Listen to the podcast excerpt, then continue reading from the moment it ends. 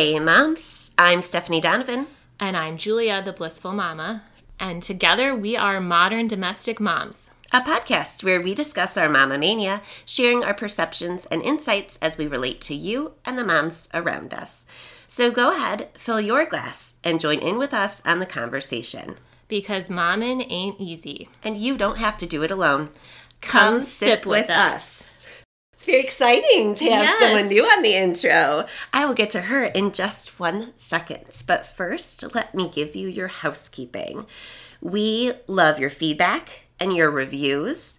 Please rate us on Apple Podcasts or wherever you listen. This can really impact our numbers and the amount of moms that we can reach. And also, don't forget, we post pictures and all the cool bonus stuff from the episodes on our Instagram at MDM the Pod. So come hang out with us there. Elizabeth also has an amazing Instagram and Facebook page at our sister site, The Modern Domestic Woman. So give it a follow and just come hang out with us. Ooh, and for an upcoming episode, I have this really fun idea. Send us your ideas for the worst kid toys and products ever. I'm talking the glitter, the slime. That's what just comes to mind. But we want to get into it, and I think it'll be really funny. So let's get sipping, and then we'll pass the pod love. Julia was very nice. She brought me a bottle, and we have another. I think we're just going to be boozing. I think so. I mean, it's Friday night. Yeah.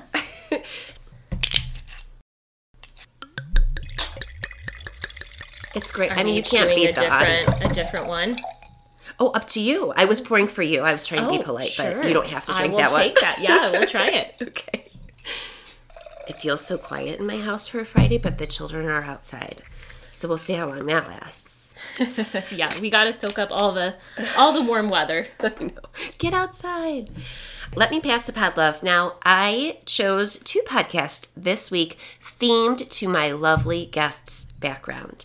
So the first one is a new one I just caught on to. It's called the Mom Friends Podcast, and they're on Instagram at Mom Friends underscore the podcast.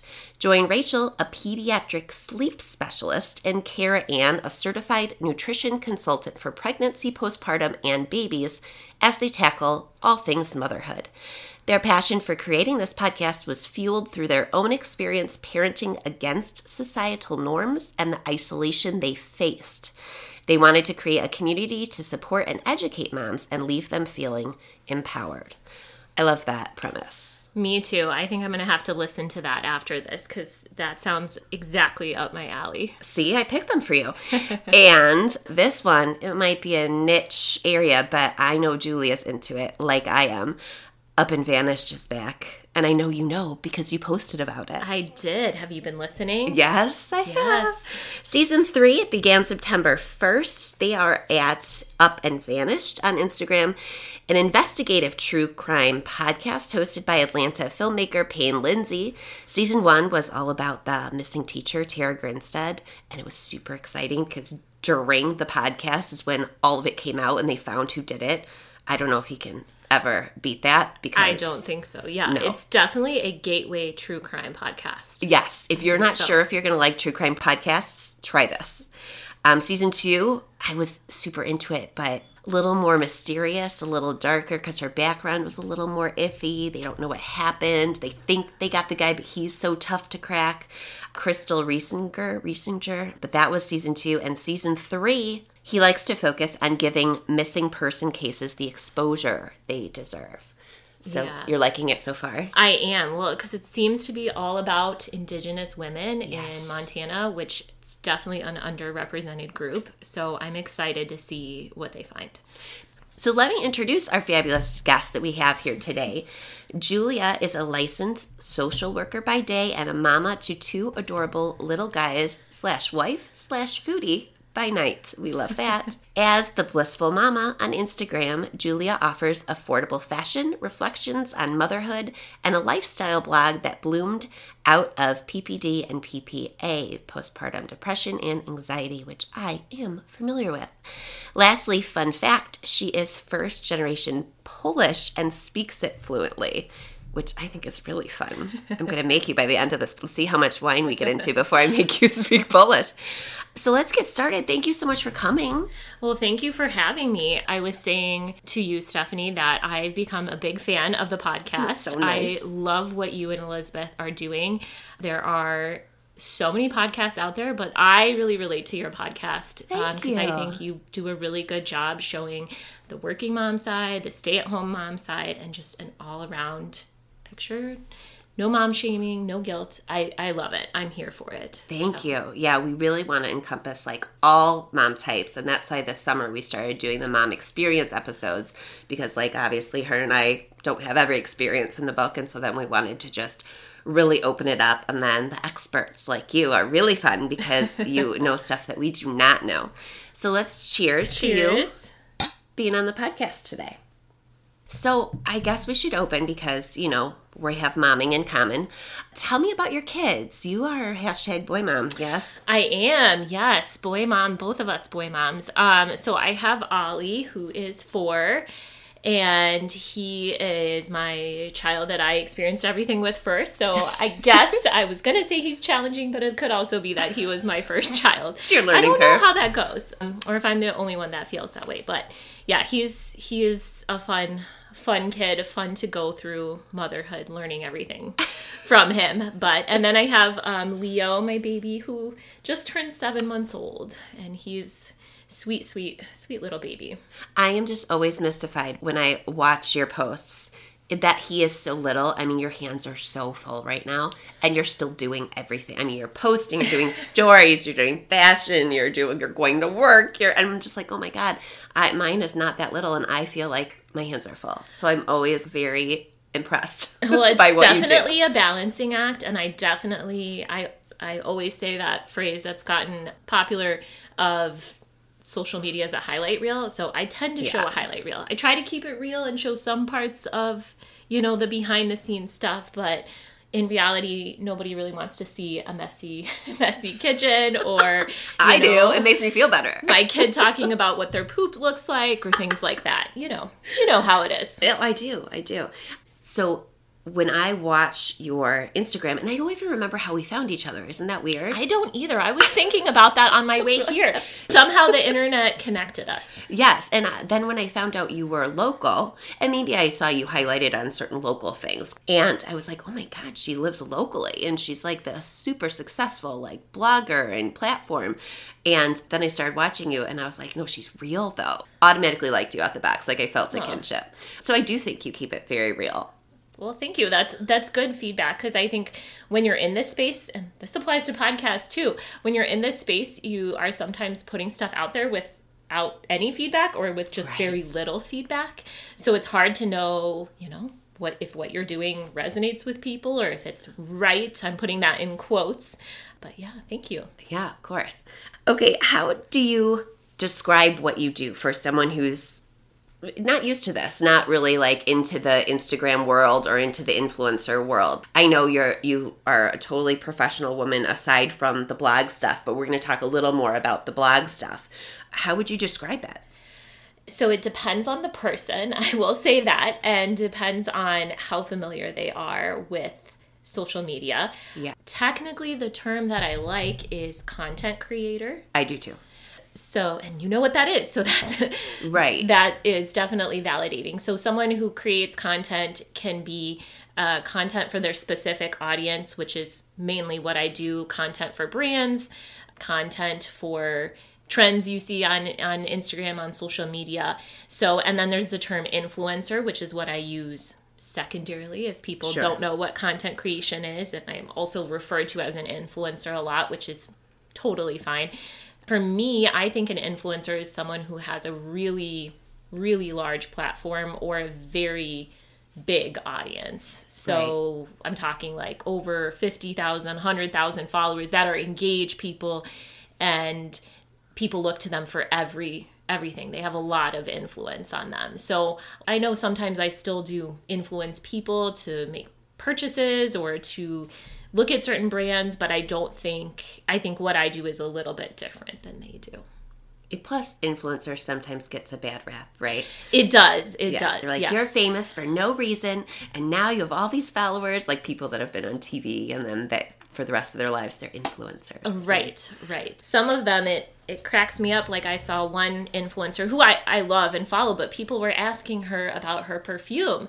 And I think that's so interesting because you can't smell people through the internet. Exactly. Yet people trust this person so much that they look to her they'll buy almost anything she recommends, including perfume. So to me, that just really speaks to what what an influencer does. You want to know every every aspect of their life. But yes, I I consider myself a content creator slash influencer. Technically, I think I'm an a micro influencer. There's different categories for different amounts, um, but most people don't really care about that. But I like to to relate to moms. I like to relate to women. I happen to share fashion because I like that a lot. Beauty products, um, and anything that kind of fits into my life. You know, anything that's that's practical and useful for me. Different products or companies, things that fit into people's lifestyles.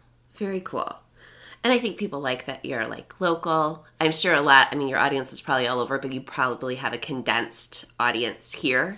I do, yeah. yeah. Most most of my followers I think are in the Chicagoland area and then I have some in different parts of the country, but really it's more local to here. Yeah. So when did this creative endeavor start and what did you do before starting your blog? What sort of spurred the interest, I guess? So I'm going to backtrack a little bit for this sure. just for context, but in the early 2010s, I would say 2011 or 2012, I was really into blogs. Yeah. Really into blogs. I don't know if you were you into blogs then? You know, I remember when a lot because I'm a writer. 2011 was right before I left teaching, so I definitely didn't have time to be writing blogs. But I always thought it was cool that people did. I just knew I would never have the time to dive into it. But that was also there was a wave of the mommy blogger. There was. Yeah, yeah, that was the big wave of mommy bloggers and fashion bloggers and I fell into that world mainly consuming them like i would wake up every morning sip my coffee and i'd read all my blogs and then i'd talk to my friends about the blogs and buy what they recommended and i was i was very much into that world and I toyed with the idea of starting my own blog, but I always said, my life is not that interesting. um, I don't have anything to add to this space. You know, just kind of excuses to not do it. And so that kind of it kind of bubbled for a few years. And then I had my son in 2017 and in 2018 there was a period of time where I, I struggled a lot with postpartum depression and anxiety and I really didn't like the job where I was at. I, I like being a social worker. I love being a therapist, but at the time the company I was working for just wasn't for me. I went back to work when my son was only three and a half months old. It was really difficult.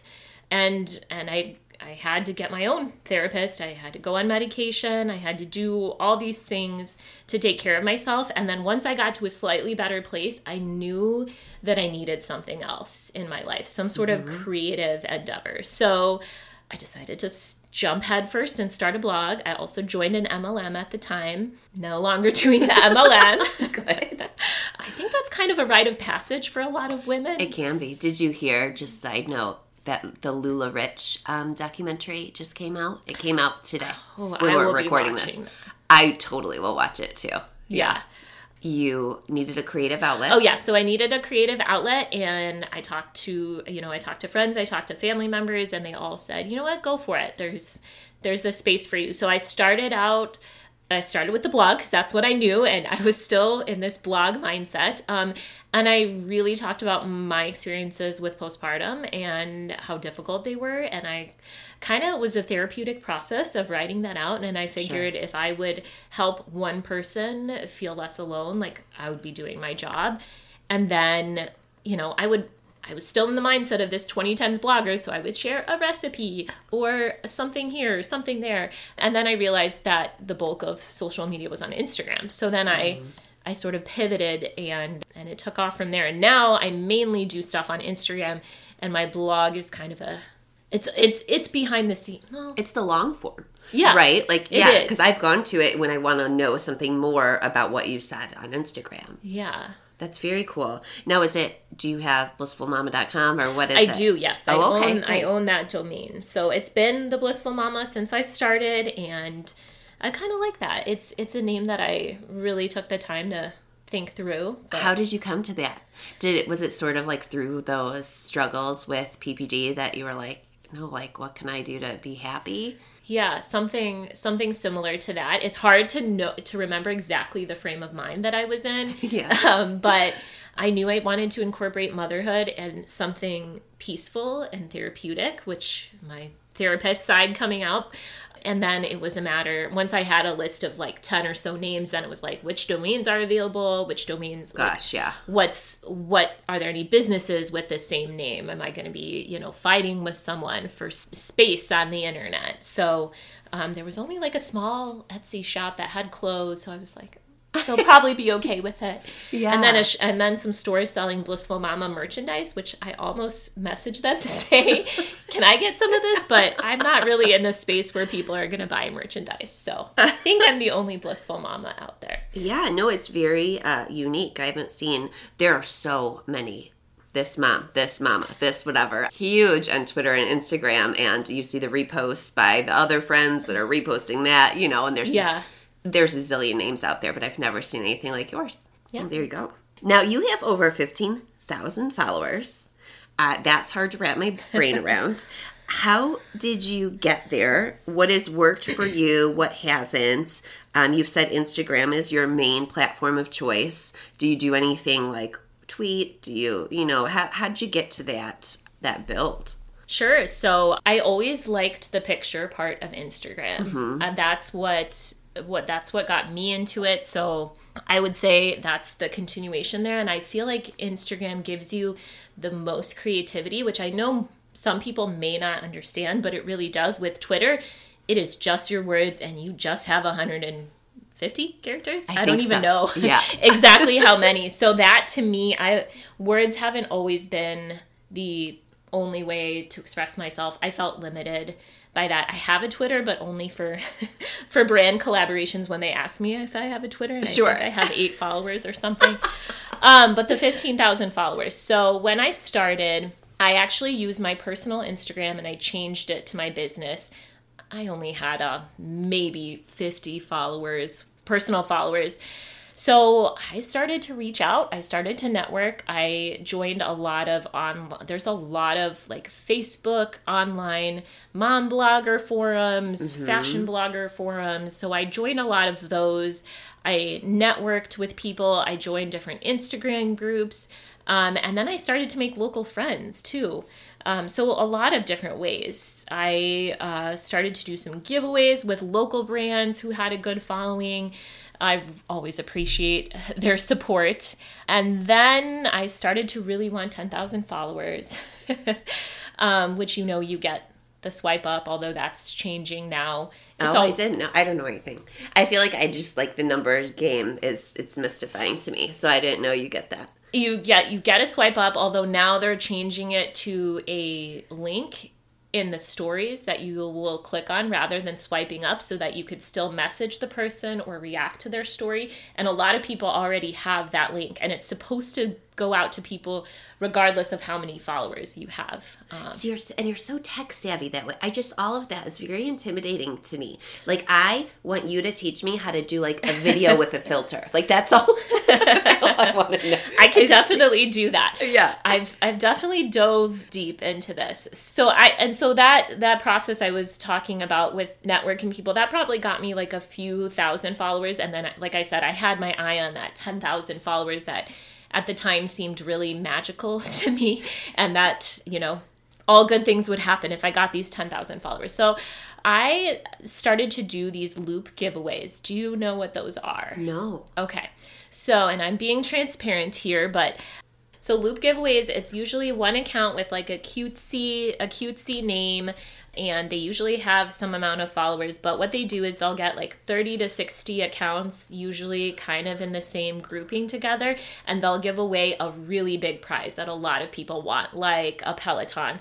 $1500 cash a macbook a louis vuitton bag something that you know you're willing to do some some easy tasks to get that prize And then what they do is, well, they have everyone post at the same time, and you have to follow all the accounts in this group to win. I have seen those. Okay. Yes. So there's a lot of mixed feelings about doing giveaways like that. I used to do them for a while, I no longer do them. The way that I look at it is you have this Instagram algorithm, and it is so hard, and it is always changing. And if you didn't start your Instagram between 2012 and 2015, you're up against almost like a brick wall trying to get followers basically. Yeah. It's it's hard. People won't see your account even if you're posting the most amazing relatable content. People don't see it. Yeah. Or like a very small percentage of people see it. So for me, that is how I viewed the loop giveaways. I did get a lot of genuine followers from that. I'm sure I got people who were just joining for the giveaways too. And to that, I always said, you know what? If they want to unfollow me, right, they can unfollow. They me. would stay if they like it. Right. So those giveaways have been characterized for people buying followers. It's called ah. not authentic. How do you even jump on a loop giveaway though? Oh, people try to recruit you. You oh. you get messages. They have different people who. Do you have to pay into the prize? Yeah, you do. Ah, okay. So it also gets expensive. I'm sure. it gets expensive, especially for those big prizes. But I will say, like I said, I at the time I really wanted more exposure for my account. I felt that this was a good way for exposure, and I always only did giveaways where I knew there was an actual prize given away. Like we would, they would send us screenshots but I did stop doing those probably sometime in 2020 um, because Instagram really doesn't like them. And I, I felt like I was in a good place and that I didn't want to do that kind of exposure anymore. So yeah. I decided not to do them anymore. No judgment if anybody still does them. I know, again, they're a way of growing your your Instagram following, but I don't know. There was a time and a place for them, you know? Sure. Yeah, and once you've built up to that level, yeah, and now like you're good. Right. So now I actually have gotten the most followers doing reels, which is crazy. Yeah. Yeah. And I think that speaks again to the algorithm. I'll probably reference it more times in this episode than people care to hear it, but it it prioritizes accounts if you post reels now so. Which is crazy all of it is crazy to me. Now you how do you know this stuff? Did you have a marketing background? Have you just been interested in it? Like how do you dive into the algorithm and the exposure? Like how, how do you get there? That's a good question. Um, i guess i've always had an entrepreneurial sort of mindset. Mm-hmm. i've always been you know, my first job was selling Cutco knives because I was like, oh. I'm going to go and sell these knives because they are amazing. I bet you were good at it. Yeah. so I've always had this entrepreneurial mindset. And when I started to learn this stuff, it was almost like I, I jumped into this world and I found it to be fascinating and i got really good at trying to like pick out which information was real which information was rumors. So i have like a few people that i would go to that i would see you know what what are they saying. So that's really that's really how i jumped into it. I went to one workshop which was held by um, someone in Chicago. I've kind of become friends with her now, which is cool. So she taught me, you know, how to do um, like a media kit, which is sort of your social media resume, if you will, and she taught me some ins and outs of the business. And then I went to a conference right before right before the pandemic, Alt Summit, which was a really wonderful experience. I think I've heard of that it's a very fun conference and it's not just for for content creators and influencers anyone with a business like a podcast would be perfect there. It's just a learning conference where you learn the big the big name people come and speak to you and teach you a lot about their you know everything that they've learned and how they built their successful businesses. That's cool. It's all very cool. I I'm sort of mystified by it because like the idea of 15,000 followers is very scary for me, but then like I'll put this out there and who knows who's listening to it, which is funny. But this is more like my speech English background and maybe your entrepreneurial spirit and your therapy background you know, just sort of gravitated to what you do, which yeah. is very cool. Yeah, it's what I like about it is again similar to podcasting. There's infinite number of podcasts, infinite number of people on Instagram, and you can find you can still find your group of people. You yes. can still find an audience. You can still find people who who you get along with. And you know what you've spoken to is looking for like a space, right? Like moms needing that space, you feeling that. Str- I felt that struggle after my pregnancy with my no during my pregnancy with my first. I had oh, yeah. anxiety, and then didn't have postpartum magically. Um, maybe I had some and I just didn't recognize it. But then with Kellen, my second, it was all after, and that was the PPD. So there were different experiences. But I just, what I think about this space is so cool is sometimes being a mom, you lose yourself in it. It just takes mm-hmm. so much of you that it's, you don't have time or the energy to get on the phone with your friend at the end of the night and talk about your day, you know. But if you have these podcasts or these blogs or these Instagrams, you know, you can go and like, have this kinship with women and this space to connect and talk and relate and that's all we ever wanted to do exactly um, and i think that's very cool yeah, and likewise, like I'll see the memes that you post, and I'm like, oh, yes, I love I needed, a meme. I love a meme. I needed to see that today, you know, and I, and I know that's such a simple act, but it helps you connect on a level that I didn't think we thought we could before on social media.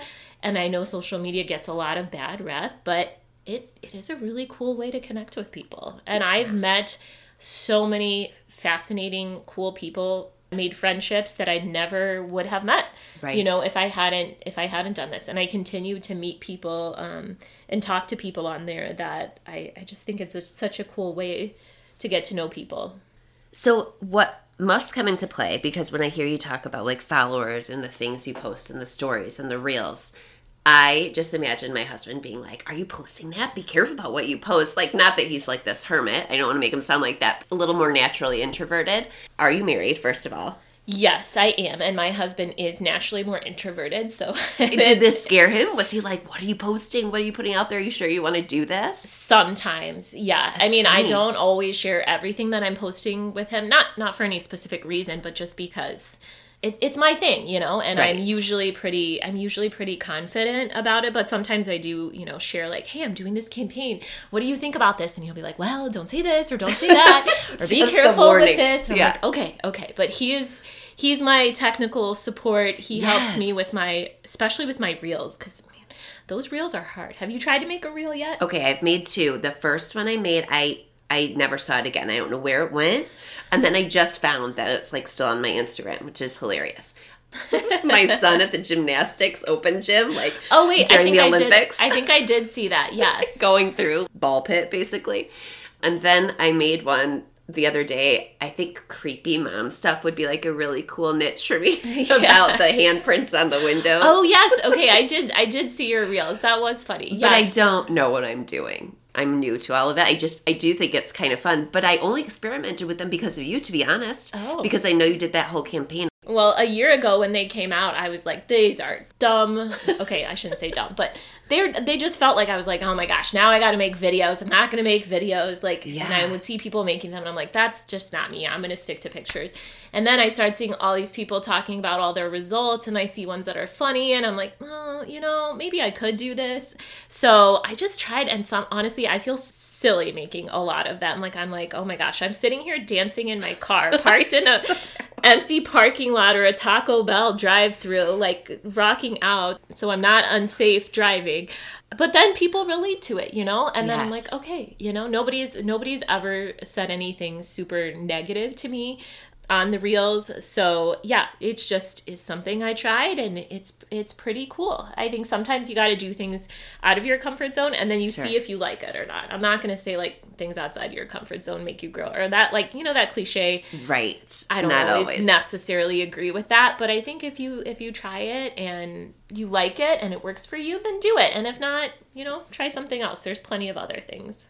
How did the ideas come to you? Do you just go with it? I loved when you were in your car and listening to the true crime podcast because that's so me. Oh, and it's like she was murdered and found days later. And then like the windows down, people are like, "What?" That was the most accurate. Yeah, that's probably the the easiest one in terms of being being myself. So I like to watch reels too. So that's another oh. thing. I like to watch reels, and if I see one. For that specific one, I happened to find just while I was scrolling the original for that with the guy that made it, and his take on it was different. Like he showed his wife washing dishes, and he was like, "This is what I think she's listening to," and then oh, he showed her um, what she's actually listening to. So I take a reel or a sound that's trending. That's the word you're supposed to use. You have to look for a check mark if okay. there's a check mark, it means it's a trending sound, but you can also use other non trending sounds. Anyways, the trending sounds supposedly get you more views or do better. And then if I think of something that I could do for mom life or something for me or creative, then I automatically write it down or I actually film a draft and write myself a note so I don't forget because I forget. Sure everything. like sometimes I would have these reel ideas and I would just write down two words and then later come back to it and be like, what what even is what this? like mean? I did I don't know what I was gonna do with this. So it definitely takes some planning. But yeah, I would I would scroll through reels and then I would come up with my my own ideas. But a lot of it is seeing what other people do and then trying to do my own take on it. But I I try to never copy other people because they already sure. they already did that. Yeah, I think my reel feed is totally screwed because I let my three year old on it. He calls them funny videos, and that's oh. what he wants to oh. watch while I'm in the shower. And all he does is scroll, and they're all fluffy animals or like people falling. And that's all I get. And all, and I don't know. It's my personal Instagram, the um, MDM, and then my dog's Instagram is all like on my Instagram. I don't know if it cross pollinates. I don't know how that works. Oh yeah, but that's what he watches and so that's all i get. So i don't see any mm. mom reels unless i like follow someone like you and look at the reel. Okay. I just see foofy dog I see that's when up. that's a tricky part because then you have to do the work to change your own algorithm. Right. This is like what i sometimes tell in my therapy job. I tell my clients when they're their feed because there's a lot of toxic stuff on you yes. know on instagram and tiktok too that you have to like actively work to change. So you what you would need to do is look up different mom accounts like on purpose and start to like their stuff. And then the algorithm will adjust and it'll start showing you. Okay. And also don't watch like reels that you don't really like you see the fluffy animal yeah. flip through it and it'll say it'll automatically pick up okay you don't like that but if you start to watch it, then it's going to say, "Oh, you like." Oh, that. Kellen's going to screw me over. He, he might need it. his own Instagram oh account just Everyone. to scroll reels. Follow Kellen. Yeah, they just like get into it. Yeah, Ollie will rewatch the reels that he's in that because he thinks some of them are are really funny. So, which I'm okay with it right now. I don't know how I'm going to handle it when he's older, but we'll see. Right. We're not there yet. Which takes us to, I mean, are you ever nervous or hesitant about posting something personal or about posting certain topics? Or are you just sort of naturally extroverted and you're like, this is me? I do, yes. The the times I felt hesitant was in my early days, I would I was so honored anytime anyone wanted to work with me, regardless of the brand, regardless of the product. I'd be so honored they would reach out to me and say like, "Oh, you can have this free product if you promote it." And I was like, "Oh, I'm so flattered. I would love to, even if I don't actually love the product. And then when I would go to post, I would think, okay, well, I'm posting this thing and I, I don't really love it. I don't, you know, and that was again in my earlier days when I was trying to figure out what I was doing. So now I'm a lot more selective with what I post about, and it has to be a product I use. I like it, I love it. But I've never been well, I'll take that back. I'll say last year in like June 2020 when lots of stuff was happening in the world, it was it was a very uncertain time to be posting stuff on social media because okay. everything, you know, when there was kind of like that media blackout and I, I didn't know what to post. I felt like everything I was I would say was wrong or I didn't have the right words or I wasn't I shouldn't be posting about clothes. So that right. was the time where I was really uncertain um, luckily, I have, knock on wood, nothing really bad has ever happened. Um, I did post in the winter when I, I was really excited to get my COVID vaccine, and I po- and I got it while I was pregnant, and I did post about that. But there was only a few, you know, a few people questioning my decision, which I expected. I've gotten trolls, but they're usually people who aren't following me who don't have any like they don't they're just trolls and I'm That's like so funny. Do they just like respond to a reel? They'll respond to a story, but they're not even they're just like will see something that I'm saying or try to pick out an insecurity that they think I have and oh, then wow. come up like just send me really mean messages or like why don't you stop doing this xyz i'm not even going to repeat what they say but Sure.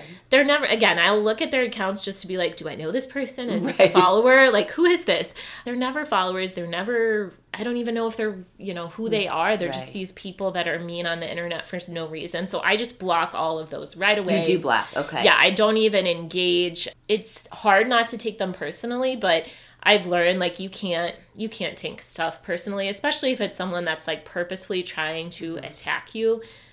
You just It could be a 13 year old boy with his friend.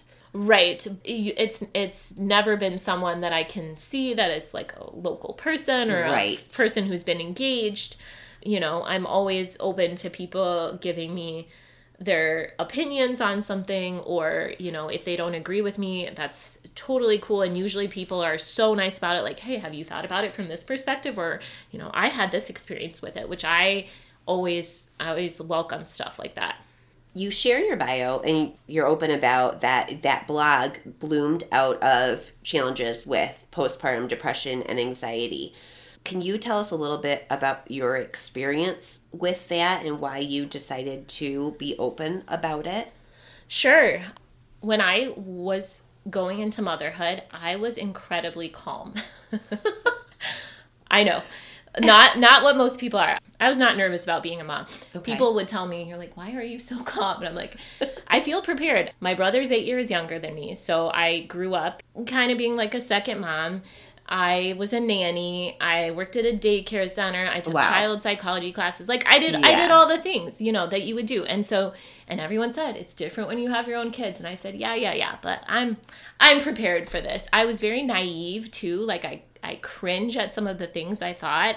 I, I thought that I would just I would just breastfeed because because I wanted to and all these people who didn't, you know, breastfeed, they they didn't want it as bad as me, which again, I cringe now looking back on that. And guess what? Breastfeeding was really hard and I couldn't end up doing it after after 2 months cuz my son had a lip and tongue tie Oh, wow. and I had a health condition that made it more difficult and I was dealing with stress and depression and anxiety. So so then I was just like completely out of my element. All these things happened. I, I will say my son is very healthy, but he had minor health problems.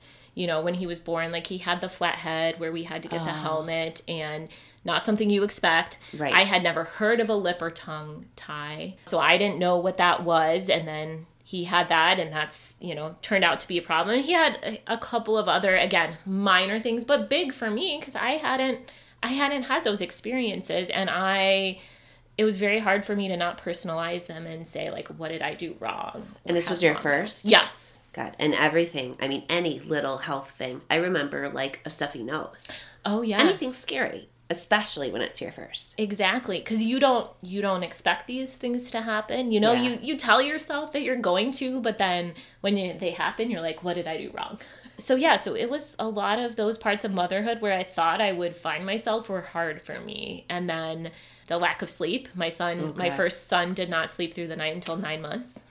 JR was 10. We have that in common. Oh. It's like the trenches. It is. I remember my friend telling me, like, Stephanie, this is what drives people crazy. Like, they use this as torture. Uh, Same, same. Yeah. I mean, I tried, I tried everything. So I felt, even though I had friends and I had support systems, and my husband was super supportive, like he he knew, you know, that things were not that great, and he did what he could, but he was going through it too. Yeah. So I just I needed something else, and I had a really great therapist who like helped me like dig deeper into myself and really realize that you can be a good mom and also have a career and also have this creative endeavor for yourself. Sure. So I just felt like even though I had a job and I had a baby and I was busy, like my cup was not filled, if that makes sense. I think that's something you re- referenced before. I just needed something else. And so that's why I tried different things. And the, and the blog was like one of them where I was like, okay, I think this might fill my cup. And it did. So that's why I've continued to do it and I've continued to make time for it because it's really like a, a creative outlet for I me. get that. Yeah. Totally get that. And also, sometimes you need someone at 3.34 in the morning. Right. Yeah, and so you can do your thing on your mm-hmm. Instagram or post a story or because it just it's hard. And depression is like you're in this cave and the further and further you go, you can't see out and gosh, that's so real. Yeah. When you're in there like you just don't even think. You don't think like, "Oh, I should talk to someone about this." I remember being in that cave and thinking they're not going to get it and your hormones just do a number. Oh my gosh, yeah, hormones are are all over the place, and then it's also very like humbling to be in mental health and then be like, well, I need sure. my own mental health. yeah, that has to be an extra challenge. Like I should know this stuff. I'm a therapist. I can't imagine yeah, I mean, I I knew, you know, the the good part about that is I knew the warning signs to look for. I yeah. knew I, you know, like I said, I it's not a double standard. I think the best therapists are people who have been in therapy or who continue to be in therapy for their own issues. It's something that everyone I think should do. And then taking medication, like I knew it was severe enough to do that. I had a great primary care doctor. Something I did want to add that I forgot to earlier because I think it's important for a lot of women to know my postpartum depression didn't start till like four months after. Wow. So I know it's so different because you said yours was like while you were pregnant, which another thing like mm-hmm. doesn't always. I didn't know that was a thing, and it's called uh, prepartum depression or prenatal i don't but it's a thing. And i had no idea it was a thing. I thought i was just in my own head. Mm-hmm. and then mm-hmm. one of my good friends who i taught with said i th- this is something bigger and you should like take a quiz online. And i did and it was 15 out of 15 and i was like mm-hmm. all right. Because i didn't know. Yeah. But it was not normal. Like and everyone you know when you're pregnant it's like an open invitation for the you should just wait Oh, you'll find out. Oh, you know, it's like people love to just spin fear and anxiety at you. Yes. I just don't get. You're already housing this thing in your body. It's hard enough physically, but then to, for people just to put all their worries and anxieties onto you when you're pregnant, I feel like pregnant women should just cocoon themselves. That's what I wanted I to know. do, right? And just like be away from everyone for nine months because it's hard. It is. And you and then you put the shield to protect yourself from those comments and then you don't really get to prepare sometimes, right? The way that you want to. So, yeah, it's just it's hard. It's yeah. hard. That's all there is to it. So yeah, I just I uh, mine developed at four months, so I wasn't wow. getting the screening questions, you know, at my doctor right. anymore. I was I was done with them. So I actually had to reach out to my primary care doctor who luckily was very well versed in mental health and actually all primary care doctors are board certified in mental health. I don't know if most people know that, but so anyways, so I went on medication and that was that was helpful. It was really helpful to me. So I did a lot of I had to work really hard to to get out of it, but then I everything just got better. Then my baby started sleeping through the night. I changed jobs, which also helped. Yeah. Um, so a lot of a lot of things changed. And then I was very prepared this pregnancy. I was like, okay, might happen. I have all right. these tools. What do I do? You know what I do? But this pregnancy was it was different. I'm not going to say it was better. It had its, you know, being pregnant during uh. a pandemic was definitely it was very trying, but it was a very different experience and I had a different postpartum this time. And that's I think they're all they're all so different and they're all all okay, but it's just important to know all the all the warning signs. Like if something feels off, you you got to check it out cuz it yeah. usually is off. That I mean that's great advice. And we're lucky that it's being talked about more. Yes. yes. I can't imagine our moms I'm sure postpartum wasn't really a topic of discussion. Yeah. Let's let's transition a little bit more to the social media stuff. You say like brands reach out. Like how did they reach out? Are you able to make money from social media? How does that all happen?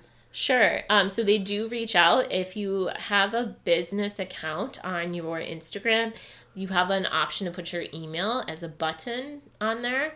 So it's a different Instagram account a business account? I think so. Yeah, you That's get yeah, you get that. different and well now it's called the creator account. So there's oh. now a business account and a creator account. Either way, you have your email. So most brands probably find it through there. There are agencies that reach out for most brands. So once you get in with an agency too, and they're basically like a third party that works with you and with a brand, and they kind of do the work for the brand. They are the ones you communicate with. But sometimes you work directly with the brand. Um, but yes, to answer your question, you can make money using social media. So there's two main ways you make money. The first is a brand partnership, and that's what we're talking about. Like a brand reaches out to you and says, like, "Hey, we really want you to promote this product." Send us your rates or send us your ideas. We think you're a perfect fit because of XYZ and then you kind of negotiate a rate with them. Um, some brands want to see your drafts ahead of time and make corrections. Oh wow! They you can't say certain things in certain stories, like they're very specific. So it's it's a lot of behind the scenes yeah. that happens, but um, that's usually how you make the most the most money because you're working directly with a brand. And okay. so when you say like paid partnership with Mm-hmm. That's what that is. Yes. Okay. And there are certain FTC guidelines that you have to follow for that. So yeah, that's usually how how people make the bulk of their the bulk of their money. And you can also reach out to brands yourself. There's different apps and websites. There's so many different ways to get in contact with brands. So that's how people make money and there's a formula that people use to calculate, you know, how much you should charge for a post and you can negotiate with brands sometimes they just give you really silly offers. Like I had one brand reach out and say they wanted 10 reels and they would pay me a hundred dollars. Wow. It was such a 10 good deal. bucks a reel. Yeah. So, I mean, you definitely have to be savvy. And I always like to think of it, okay, like if this brand were to do their own photo shoot, they would have to pay for a model, a photographer, maybe a location, makeup, hair, costume snacks for people. um, right. You know, you think of all these things that you do and the editing, this, that, the other. Really, if you're using an influencer or a content creator, like they're getting they're getting a good um, bang for their buck. But yeah, so the bulk of it is is working with brands, and then the other way is affiliate marketing. So that is where you make a commission off of selling a product. So there's two different types of affiliate marketing. One is where you work with a third party app. The biggest one, the one that I use that like most people use, it's called Like to Know It or Reward Style. Sure. And Like to Know It goes and negotiates a rate with I mean, they have hundreds of stores. So if I go to Target and I say, "Ooh, I want this Halloween doormat," I can link it and they give me a link that if someone shops with that link, I'll get a small commission off of that. Okay. And so a lot of people, you can link, I mean, most everything through their site. Um, and then the other type of affiliate marketing is again through a brand and you usually have a discount code a code yeah a and, special rate yeah and then you get a percentage of those sales and i've actually that's for me personally that's how i make um, a bulk of my income with one certain brand that i've have a really great partnership with that is cool. Yeah. And they pick you because of your number of followers or it really reach, you don't know. It depends. That okay. one I actually it's funny. The one that that's most successful for me is one that I reached out to that I love their products and I was like, "Oh, it would be so cool to work with them." And this was a few years ago and they accepted me and then it took off from there. So That's cool because it's very real. Yeah, it is. So it's like a company that I adore and it's a cool way cuz I get to I get to work with the company. They send me their products, they let me know what's going on. It's different than the third party tool. It's a lot more personal. But then other times brands will use that and say you know oh hey we, we can't pay you for an ad but hey join our affiliate network. So you really have to pick and choose what you're what you're passionate about. And it takes a good chunk of time. It takes a lot of time. Yeah i can't imagine all your behind the scenes. And you have to account for that time too. I mean you have a job you have a family, you have kids, and then you have this beast on the yes. side. That's a lot. It's a good thing that you love it yeah that's why i, I like to to um, be picky now with what i choose i say no more times than i say yes now. good yeah um, and that's definitely been definitely been a process to get to that place and the reason I don't do this full time, I guess I should explain that too. I never wanted to have my family's like livelihood depend on me doing a specific ad. Sure. So I never wanted to be like, well, I need to pay my bills, so I'm going to say yes to this and then it's not really going to be that authentic, but it's okay because I'm getting paid. So no offense if someone does that because I think that it's it's impressive if someone can do social media full time. It's definitely impressive. But I like having that flexibility where I can pick and choose and make it be more things that you know, if I am going to spend 2 hours making a reel that it's worth my worth my time and it's something I truly like. Yeah, that makes sense. And it's not so much pressure when it's kind of a side gig. So, if you could do it all over again, would you change something? What would you recommend to people starting out? Yeah, I that's a tough question. I because it's it's changing so quickly. I would definitely say start with what you're passionate about, start with what you know yeah. and and do that. People really relate to you. They can see when you're being authentic and when you're not. And mm-hmm. that's one of the the hard parts of social media. People see through that. So i i say stick to what you know and do just that. I can never make it as a food blogger. I so respect people that that do that. Create these beautiful recipes and then photograph them and so much work. But again that's their passion. So i say right. find what you're passionate about and and do that and then do things that are out of your comfort zone you know within reason like make more reels or get on your Instagram stories or post a TikTok, you know, do something. And then if, like I said earlier, if it feels good, keep doing it. And if not, try something else. You can always change it. Yeah. Gosh. Some of that seems scary, but that's right. I mean, did you do many reels before your big campaign, or you just talked to yourself about it? I don't know if people know. Julia did. What did you do? Thirty reels in thirty-five days, or something? Oh yeah, which was going to be thirty reels in thirty days, but then I was it, that was too much. Yeah, that's a lot. Instagram told me to do that. Yeah, I've been branching out on TikTok now. Um, definitely a lot different than Instagram, I will say. You know, I, I try things and then if they don't work or if I get some sort of backlash, then I don't do them or if I really feel out of my comfort zone. But I can say I haven't I haven't done anything like that. I imagine if I tried Twitter, I would I would not do it just because I, I know it's not for me, but I think I think I'll hear about people's results with something and then I'll think, can I put my own spin on that? People who just make reels about making reels. wow. Uh, or that that's their business, you know? And I'm not necessarily going to do that, but can I make 30 reels about mom life and different things that are going on about me? Sure, I can do that. And the purpose, I guess I don't even get it. So, like, how does somebody make money if they're just making a reel? They're just driving their engagement to then make money? Is that what it is? Usually, yes. So, there are rumors that uh, certain social media apps will pay you if you make reels or you make videos. Um, Funny. Okay. I don't know. I have not heard of that happening yet. So I think some people maybe are doing it for that. Some people see that this is a, a way to grow their audience. And I think some people weren't into the pictures and they really found their voice through the reels. I think a lot of the people that make the really funny ones that's their true their true passion and they do get different deals because of that so they genuinely like doing them plus Instagram has to compete with TikTok, has to compete with, you know, there's all these video type sites out right. there. I often wonder if JR is going to hear this, if podcasts will even be heard in 20 years and be like, what was Instagram? Do you ever think that? Is right. this just something big now? You think about like the dial up internet and like how we grew up. Gosh, will this just be all a memory?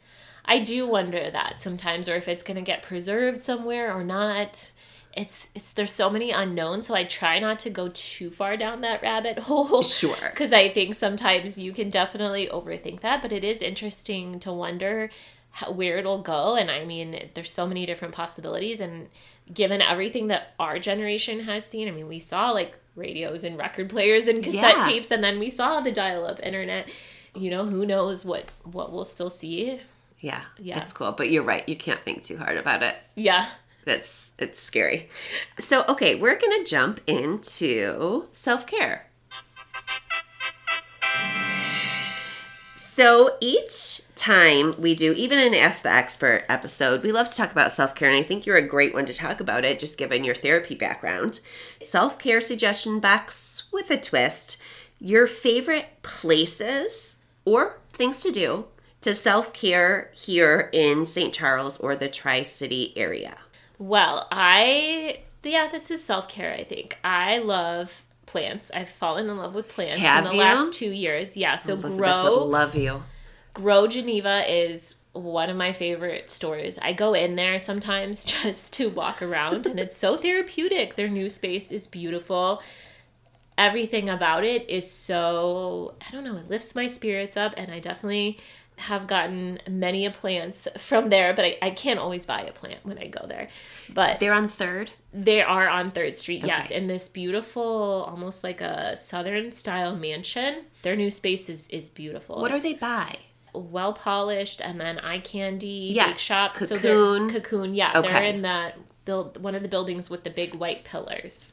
I've heard of them a lot. That, um, and I have seen the plants. You, did your husband ever notice your two new he plants? Has, you know, he didn't notice. I left the plant. They always give you a little plant care card, which I so appreciate because I never remember how to take care of them.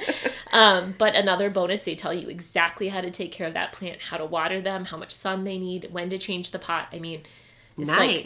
Like so perfect for a beginner. No, he never noticed. That's funny. I mean, how would they? I do love plants, but my cats are oh. warring against me and they will eat them. But I love that. So grow Geneva. So buy some plants. Any yes. other self care?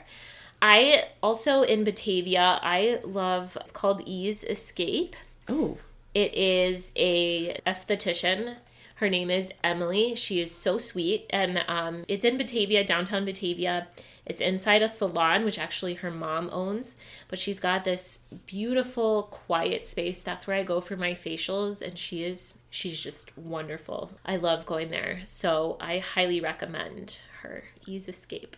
Anything for some quiet and serenity. I usually fall asleep there, which is an unfortunate side of mom life. You do any yes. sort of appointment and for longer than 20 minutes, minus the dentist, I think. That's it. Great yeah. nap. Great nap. Yeah. And I do want to mention because we talked about this before we started recording, you're a podcast girl like myself. Yes, I love podcasts. And that I think that can be some self-care because it's something you choose, you want to listen to, content that you're connecting with. I really do consider it a form of self-care. I do too, and it's it's so interesting because I'll try to explain them to my mom. She's from an older generation and she's from another country. She yeah. really doesn't understand why I listen to podcasts or I don't, you know, what exactly they are. And I'm like, it's it's just like listening to a really great story or someone telling, you know, it's like listening to your NPR radio program. Sure. But um, yeah, I, I do find podcasts to be a form of self care. I get excited anytime I get to drive somewhere by myself, my podcasts go on. Yeah. Okay, one last request. Yes. Can you say, listen to modern domestic moms in Polish? Yes, but let me think about that. It's really kind of a quick. very specific terminology, modern domestic. I'm sure there's a Polish word for it too that I probably just don't know. Okay, I'll try it. Okay. Koleżanki, jak jesteś mamą i chcesz słuchać trochę więcej o różnych, różne historie, jakie mamy i kobiety mają w dzisiejsz, dzisiejszym świecie, chodź posłuchaj Modern Domestic Moms podcast. Our new intro. I, I had to give like a little moms if you want more moms to relate to or want to hear a modern take on motherhood, listen to modern domestic moms. So that's what I said. That's that why it was a little beautiful. Longer. I love that. Just because it, you. it's sometimes you can't directly translate. You oh, know? Oh, I'm sure. Yeah. Well, thank you. This was really fun. Let's this was fun. Let's do our cheers here at the end. Cheers to you. Cheers to us. Cheers. Thank you for Cheers to me. moms. Cheers You're welcome. And come sip with us again next week.